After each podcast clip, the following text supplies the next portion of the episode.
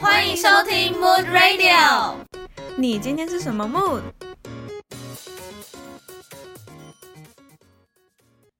mood？Hello，大家好，我是丽莎，我是 Molly，我是 Me。好的，今天又到了我们 Mood Radio 的 podcast 时间。今天我们要讨论的主题稍微严肃一点，但是我觉得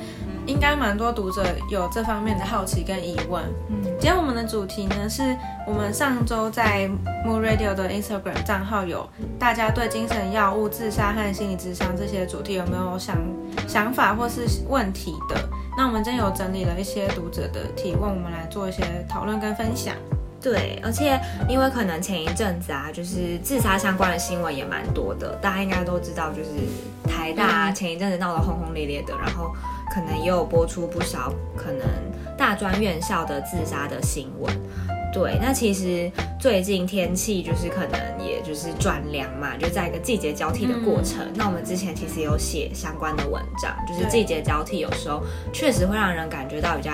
忧郁，或是情绪比较不稳定一点。嗯，对，而且我觉得就是无论有没有生病，其实像我自己就会觉得，哎，最近好像特别十月、十一月这段时间，就是忽冷忽热，然后心情就会也蛮浮躁的。可能起床啊，第一件事就是不想上班，就觉得心情很差。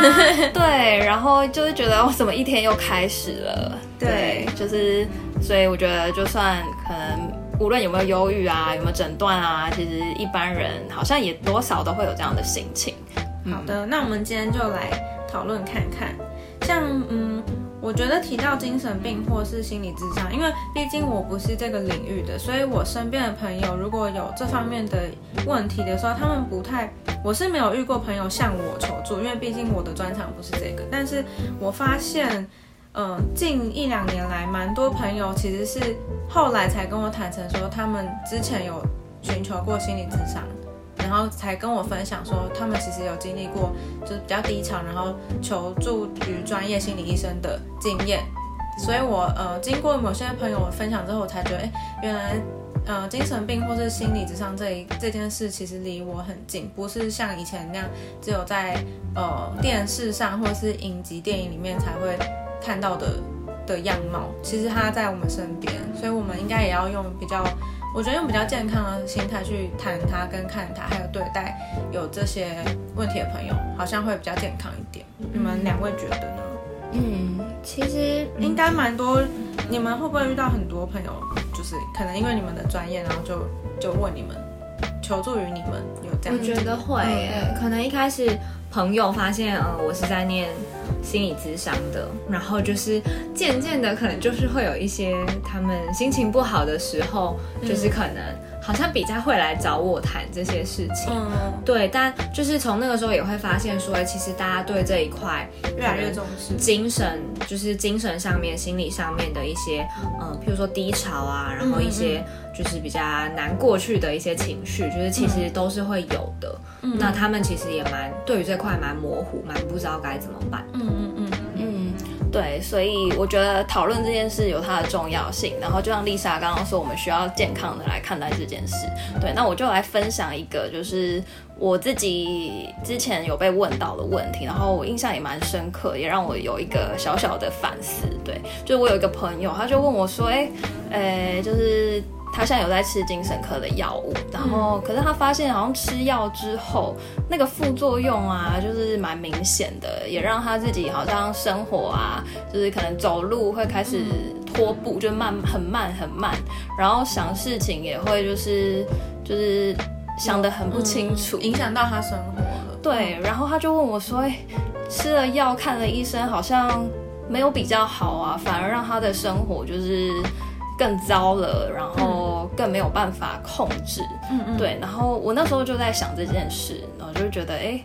哎，原来吃药是这样，因为我自己是没有吃过，对，然后但我我自己也看了一些书，然后那些书上是也有提提到说，吃药其实是让我们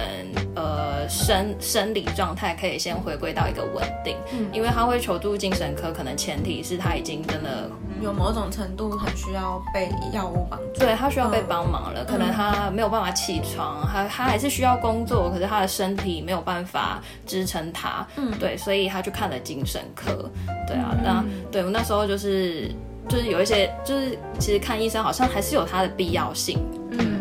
嗯但我觉得这个好像是蛮多人都会有的好奇，就是我到底要不要吃药？那我吃药相对应的那些副作用，就是我没有办法去忍受，或是该怎么办？因为像可能我以前就是有接过的个案，他可能是比较走，比如说艺术，然后或者是生活作息会比较不那么正常的。嗯那其实他就是，如果自己本身有一些，譬如说躁郁或是忧郁的状况，那他可能就是要让作息回归稳定，然后吃药，就是才能够就是到一个比较稳定的状态。可是如果他的工作啊，或是他的就是他吃药又没有办法让他就是譬如说有那个创作的来源那些灵感，那他就是会很痛苦。那我觉得这就是会牵涉到一个两难，就是其实你吃药或是不吃药都会有一个。嗯，我觉得相对应的代价嘛嗯那你可能如果你今天情绪状态很差，然后你选择先不要吃药，那你可能会面对到的状况就是。我需要承受，对我需要承受目前情绪造成的影响。我可能早上起来我觉得很低落啊，然后可能会影响到生活功能。嗯但确实，就像命刚刚讲的，就是吃药，然后他朋友感觉到了，可能思考会变钝，然后有些人甚至可能会有体重上升啊，就是还会有，我之前有跟他跟我反映过说，他就觉得没有什么感觉，那他觉得很痛苦，嗯就是吃药反而让他感觉不到什么东西。嗯那我觉得其实就是好像没有一个最正确或是最对的选择哎、就是好像其实端视是你现在愿意承担的是哪一种。像如果你已经非常影响到你的生活，那你又很希望你的生活是在常轨上，那其实吃药就是可以立即的帮到你。嗯但是如果你对副作用是更担心，那你可能想要先透过譬如说心理咨商啊、谈话治疗的方式，先比较细腻，然后比较慢慢的去谈你的想法或是感觉。嗯那我想，也许你也可以先尝试除了吃药以外的做法。嗯嗯，对，所以其实做法很多种，是看个人的需求。可能是不是那个病患他自己要跟他的咨商师或者精神科医师评估一下各方的状况。而且我觉得，就是对对这样的病患来说，我觉得身边朋友或家人的支持，可能我觉得相对来讲应该更重要。因为如果假设我今天有身边的朋友，我知道他有在服用精神药物，所以我知道他的反应会跟平常不太一样，或者是变得比较嗯比较难相处吗？可能因为他也没办法控制，所以那如果如果是有这样的问题的话，你们会怎么建议？像我这样，就是可能身边有朋友，我我要用什么心态或是什么帮助，比较具体的可以缓和他的焦虑，就是用药的焦虑。我觉得，如果他还没有开始去吃药，然后他想要去，就是有这样的考虑的话，也许可以先跟他讨论看看他的担心是什么。嗯，就是他，嗯，可能担心有副作用啊，还是他担心别人会用异样的眼光看他，贴标或是签，对他担心对身边的人怎么看他，是他比较重视的。我觉得可以先去跟他谈这个部分嗯，对，而且呃，我觉得就是蛮多人会好奇，然后也会担心说，好像吃了药之后就会依赖药物。嗯，对，但其实吃药还有一个过程，就是那个历程的后端是减药。对我觉得减药是、它是一个终极的目标，就是慢慢的可能你可能本来吃了五颗，然后慢慢从五颗变成每个都是半颗，可能吃的药物的种类非常复杂，这样。对，那其实也都可以跟你的精神科医师去讨论你要不要减药，然后要从哪一颗开始减。对，那其实简要的前提就是你要能够辨识自己的心情是不是已经可以自己 handle 得住，对，不会被你的心情影响，然后你不会太快的陷入一个很低潮的状态，对，所以其实是可以减药的，然后也可以跟自己的精神科医生讨论，然后或许精神科医生也会给你给你一些建议，可能让你多去观察自己生活，可能透过写日记啊，然后做一些让自己开心的事情等等的，对，所以我觉得减药也是一个大家可以放在心上的。嗯。嗯。命刚刚有提到说，我们可以跟精神科医师讨论这些事情。那其实如果你有在心理咨商，你有在物谈，你也可以跟你的心理师讨论你对用药的担心，你要不要去看医生，然后你对看医生的担心是什么？我相信这些心理师们都会还蛮愿意跟你讨论。嗯，所以其实如果回到我们刚刚在问，就是到底要不要吃药啊？就是吃药就会有一些副作用啊，那该怎么办？其实就是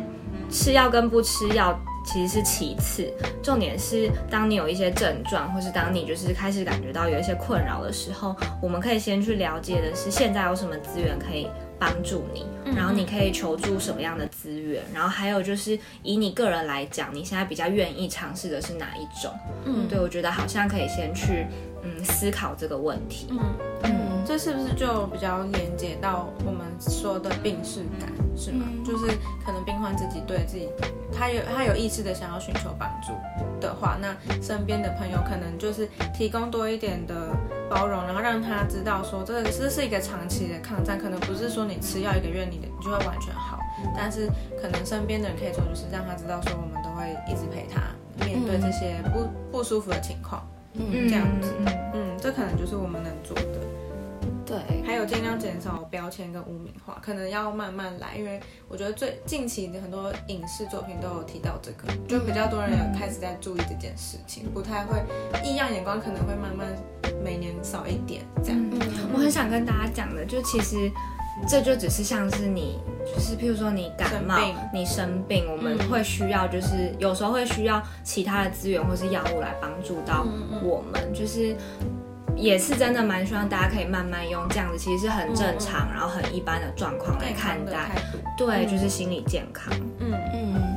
对，然后。诶，像刚刚 Molly 有听到，就是我们要去跟自己精神医科医师讨论，精神科医师或心理师、心理智商、智商心理师讨论，呃，可能服药啊，或者是呃生活的心情等等的。对，那刚好有一个读者他也有提问，就是他就问到说，他好像身边有一个认识的朋友是就是边缘性人格，他有这样的疾患。哎，对等一下，命什么是边缘性人格？你可以稍微解释一下吗？边缘性人格，他其实他他这样的一个人格疾患的人，其实大部分情绪起伏会非常大。嗯，对他可能喜欢一个人的时候会非常喜欢，嗯然后讨厌或恨一个人的时候会非常明显。会比较极端这样子。嗯对，，会非常明，会会比较极端，然后可能可能跟他的早期经验有关，大部分可能可能有虐待啊，或者是被不好不恰当的对待，家庭功能没有那么好。嗯，对对，那就这个读者他就问到了，他身边有一个朋友是呃，我们就叫他 BPD，对、这样的一个疾患，对，然后他就提到说，这个这个朋友已经开始对他的医生不信任，然后开始不想要去接受治疗，嗯，对啊，所以我觉得其实呃要做的第一件事情，其实身旁的朋友就可以去跟这位好友去聊一聊，说，哎，他为什么对他的医生嗯好像没有那么信任，是出了什么事？是不是做了医生说的哪句话？其实这个这位朋友有就勾到他的一些对对勾到他的嗯点，对，然后踩到他的雷啊等等的，对，就回归到跟呃自己医生还有心理师的信任关系。嗯对，所以我觉得去求助或者是看医生，其实最重要的都是自己的心情有没有感觉到被照顾。嗯，对，嗯其实你都是有有权利去选择跟调整的，不是说好像我今天看了这个医生，我下次就必须要一直看就好。像永远都要听他的。嗯对，像其实心理咨商，就是我们在物谈的时候，前面我们也一定会跟个案就是谈到说，你是有权利可以更换你的心理师，但是我们其实也都会希望说，你在更换之前，我们也跟你的心理师最后再谈一次，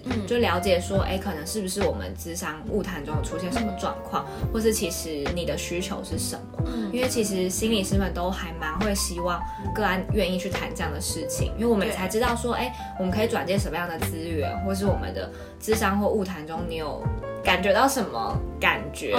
嗯，对我觉得那些可以调整。对，我觉得那嗯个也是很珍贵，然后很嗯可以去谈的一个素材。嗯，嗯对，嗯，果然是需要就是互相配合跟信任，我觉得这个这件事才可以好好的被处理。嗯嗯，尤其是感觉啦，我觉得就是如果你有不舒服的感觉，或者是疑虑的话，就是不要害怕跟自己的精神科医师或是心理咨商师提出来，可能对。你的病情都会有很大的帮助，一个小小的改变都会有很大的帮助。对，真的，嗯，好的，那我们我们上次也有提问过，就是问过我们的读者怎么看待自杀，对，因为前几个礼拜有台湾蛮多大学发生嗯。的学生自杀事件，其实我还蛮震惊的。对，就是我没有想到说短期内发生这么多都是大学生的自杀案件，所以我们那时候也有提问这个问题，让大家来抛出自己的疑虑。那我们我们来，我们可以来讨论看看，因为现在就是，呃，自杀这件事，我觉得它就是死亡，但是我们不要用不敢讨论死亡的那种传统的思维，我觉得这样反而比较不健康。所以，我们今天就是好好的认真谈谈论死亡、自杀这件事情。嗯嗯我觉得丽莎刚刚讲到一个，就是其实自杀就是连带的就是死亡嘛。嗯那其实我们提到死亡，每个人可能会有的焦虑不太一样，嗯。所以这可能也是为什么我们在谈自杀的时候，是很多人避讳跟想要回避去谈的一个觉得好像是一点个禁忌，对，嗯。那其实对我自己来讲，就是我也会觉得自杀好像，其实就像是每个人对生命做的选择吧。只是当我们身为助人工作者的时候，就是好像，嗯，我们避免这件事。对，好像我们就会变成要避免这件事情。嗯嗯。嗯。那我自己我自己有一次有想过自杀这件事情，因为我那时候想说，如果有一个人他真的生活痛苦到他必须要离开这个世界，他才会觉得比较好受。那自杀好像就是他自己个人的选择，只是痛苦的是他身边一直陪伴他的人。对，但是可能不是每个人都有办法理解想要自杀的那个人他到底经历了多大的痛苦。嗯但但当然，以我的立场，我当然是会很害怕这件事发生，因为我不我不会希望身边有任何一个朋友或是亲人有这样的痛苦，然后我们无法理解，让他选择自己一个人离开。对，所以嗯，我对这件事的看法，可能我也会希望，如果我有能力的话，是可以阻止这件事发生。嗯，那命呢？呃，对我自己会觉得，就是如果我今天不是一个智商心理师，或者是才在助人工作者的立场，我会觉得这是个人选择。嗯对，因为确实很多人在写的遗书内容，就会觉得他现在真的痛苦到没有办法活下去，他必须用死来一来解决自己的痛苦。对，那我也没有死过，我也不知道死后的生活是怎么样，所以其实我也没有办法跟他们说，哎，这样是不好的。嗯嗯，对。但是如果我今天是一个智商心理师，而且我服务的个案他正要去自杀，其实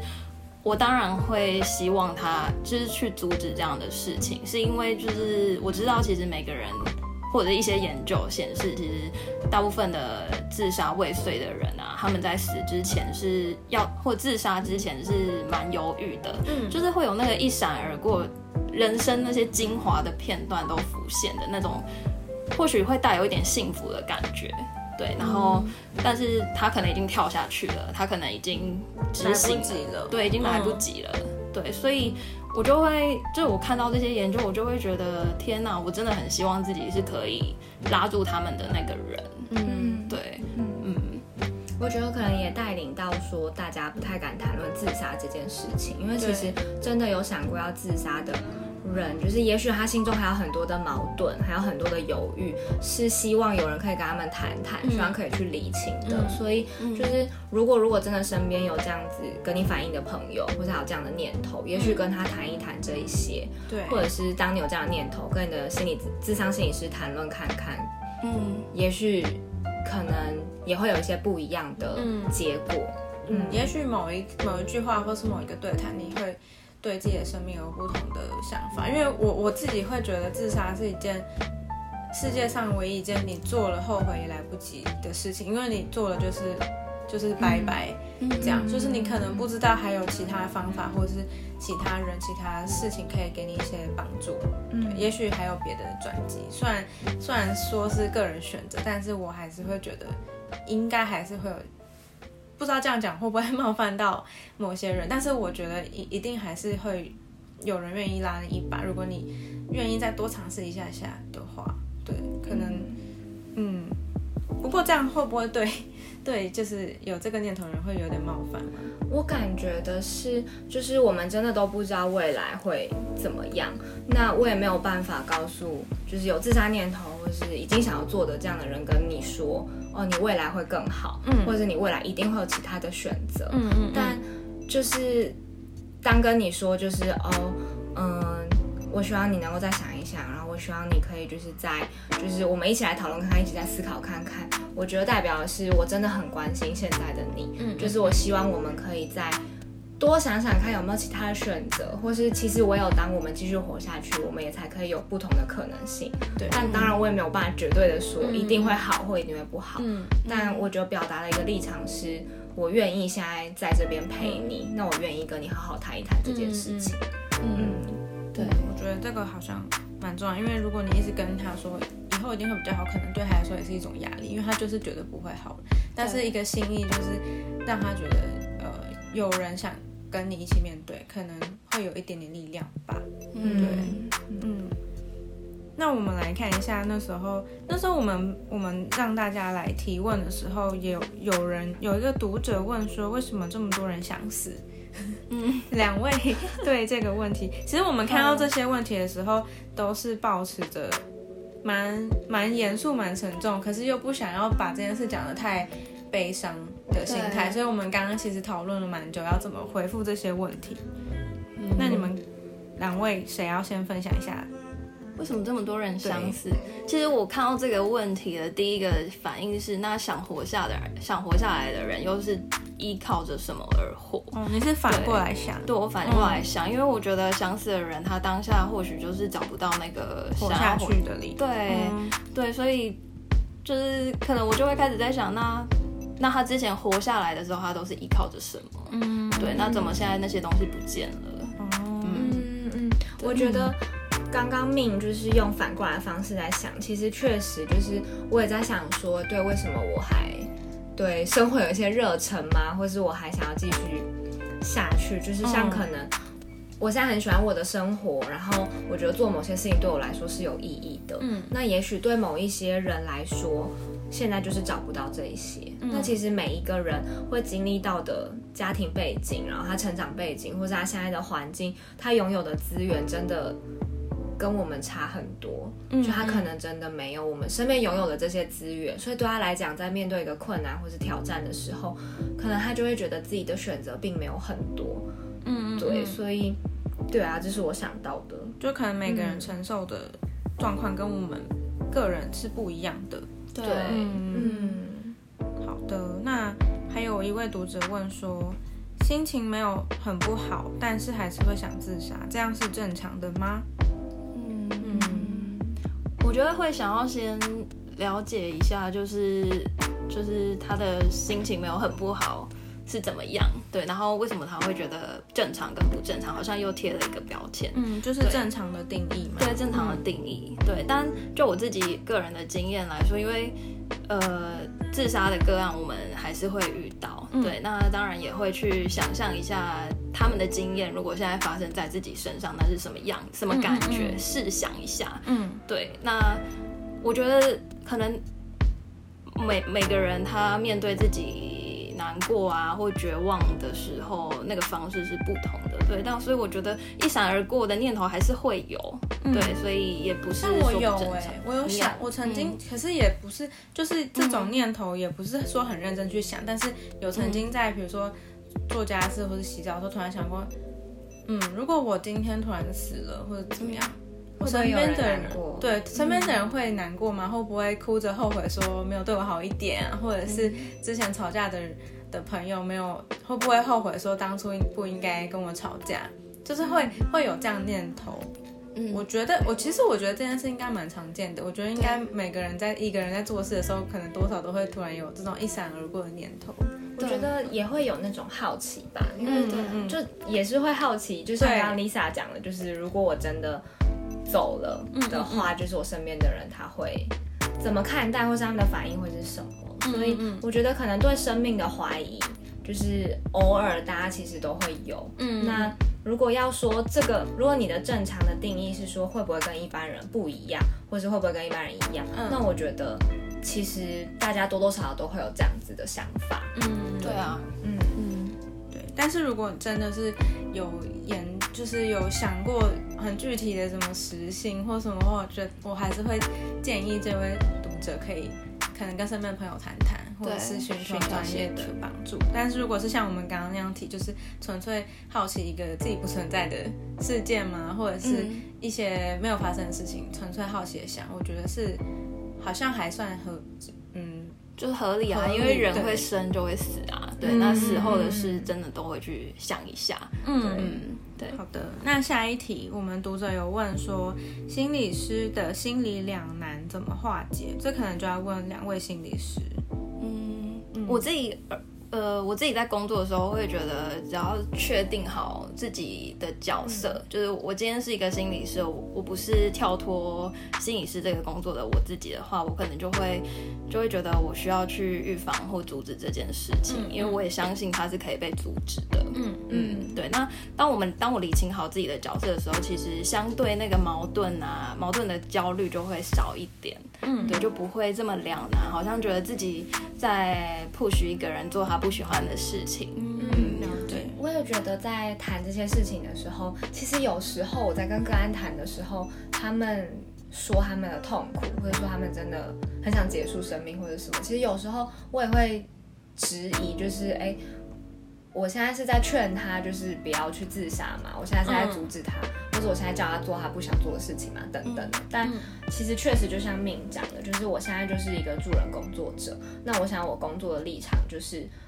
我希望能够陪他去理清，嗯更多，就是他现在想的这些，真的是只有，真的是只能这样子想吗？或是有没有其他的选择？我希望可以去成为那个拓展他的视野，或是拓展他的选择，陪他去理清，然后陪他去看到那些矛盾或那些犹豫是发生什么事的那一个角色。嗯，嗯，所以可能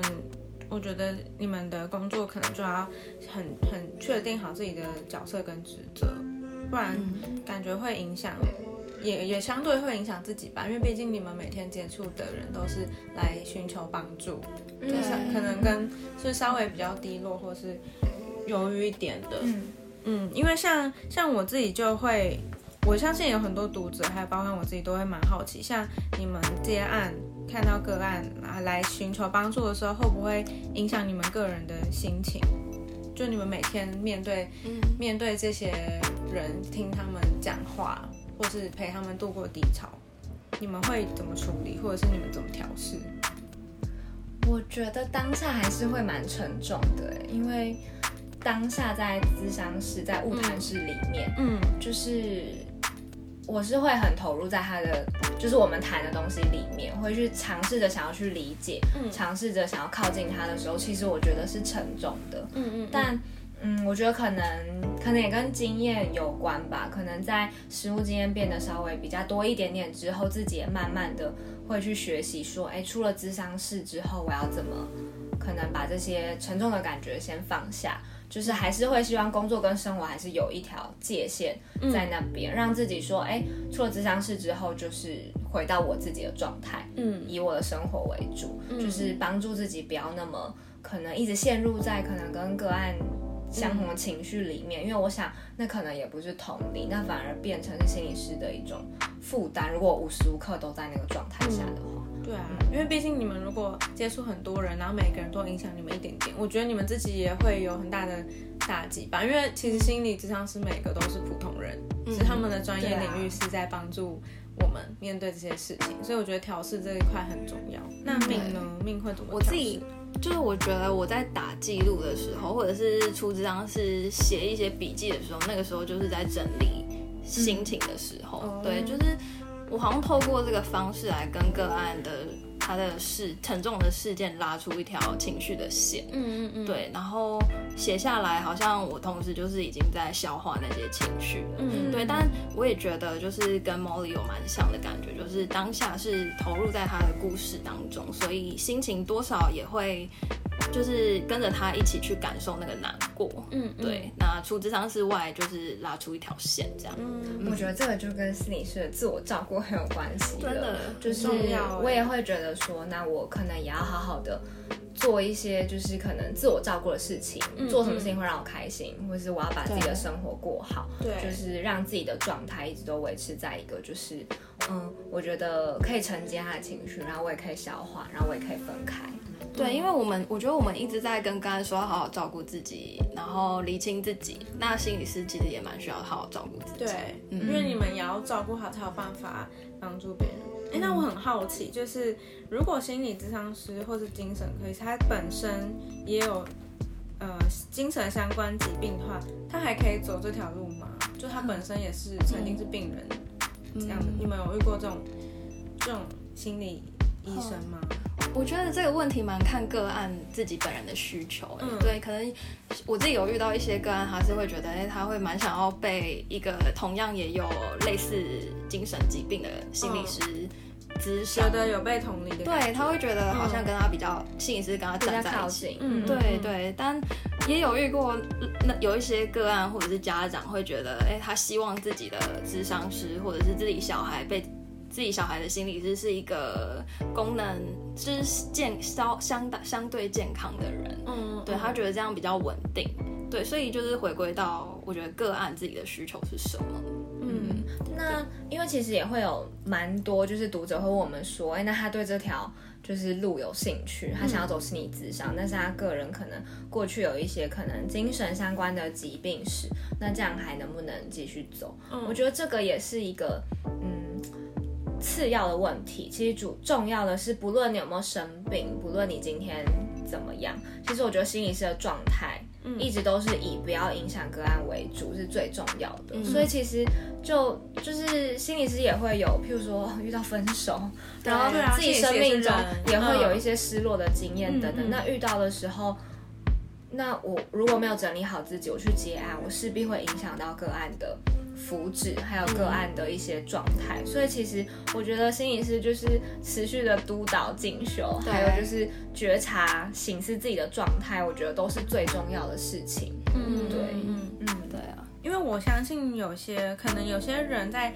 包括包含我自己，可能在特别愤怒或是特别悲伤的时候，那时候可能朋友跟我讲话或什么，我就会第一个反应是你又不懂，你又不懂我现在的难过或者什么。但是后来冷静之后，就会就会自己明白说，其实世界上根本没有一个人是完全理解你的心情，只有你自己知道那个心情。所以我觉得，因为之前 Molly 有跟我说，你们不会去预设说。你们会，你们不会让病患觉得说你完全理解他，因为这其实也是一种是一种压力嘛。嗯，应该说，其实有些个案就是，就像 Lisa 刚刚讲的，嗯就是他可能来谈，他就会觉得，对你又没有相关经验，你又没有就是自杀的经验，你也没有忧郁的经验，就是你凭什么觉得你可以了解我或理解我？嗯，但其实心理师，或者是就是至少我我的立场就是，我从来都不会预设说我是真的懂你，或是我是真的理解你。嗯但我觉得我一直在做的事情就是我很努力跟尝试着去听懂你的需求，就是在这个过程中可以一起去理清说你要的是什么，你需要的是什么，还有我觉得最重要的是你在说的是什么，因为。每个人的价值观、真的成长背景真的都太不一样了，我真的没有办法。当你讲了某一句话，我就知道说，哦，你在讲的是什么。其实真的没有办法。对。嗯那我觉得这时候可能个案自己的心理状态，因为他如果想要求助于专业的心理咨商师，他可能也要先放下说，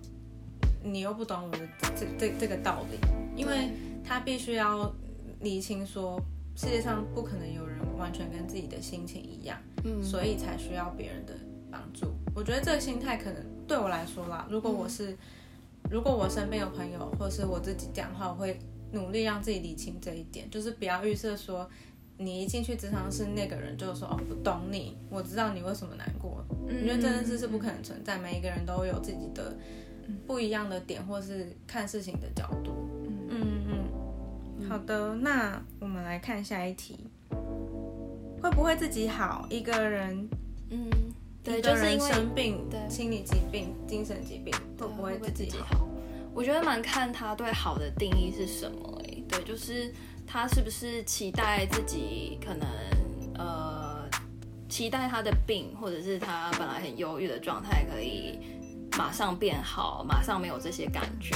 呃，还是他期待自己是可以慢慢的理清这些问题，对，那依着他的期待，他可以寻求不同的专业协助。嗯，像是可能我们前面有提到的嘛，就是哎要不要吃药这件事情。其实像，如果你希望你的生理可以立刻的回归稳定，那当然一定就是去精神科、身心科，就是寻求精神科医师开药，那一定是最快的。那如果你可能你觉得说，哎，你现在有一段时间，你也想要好好理清说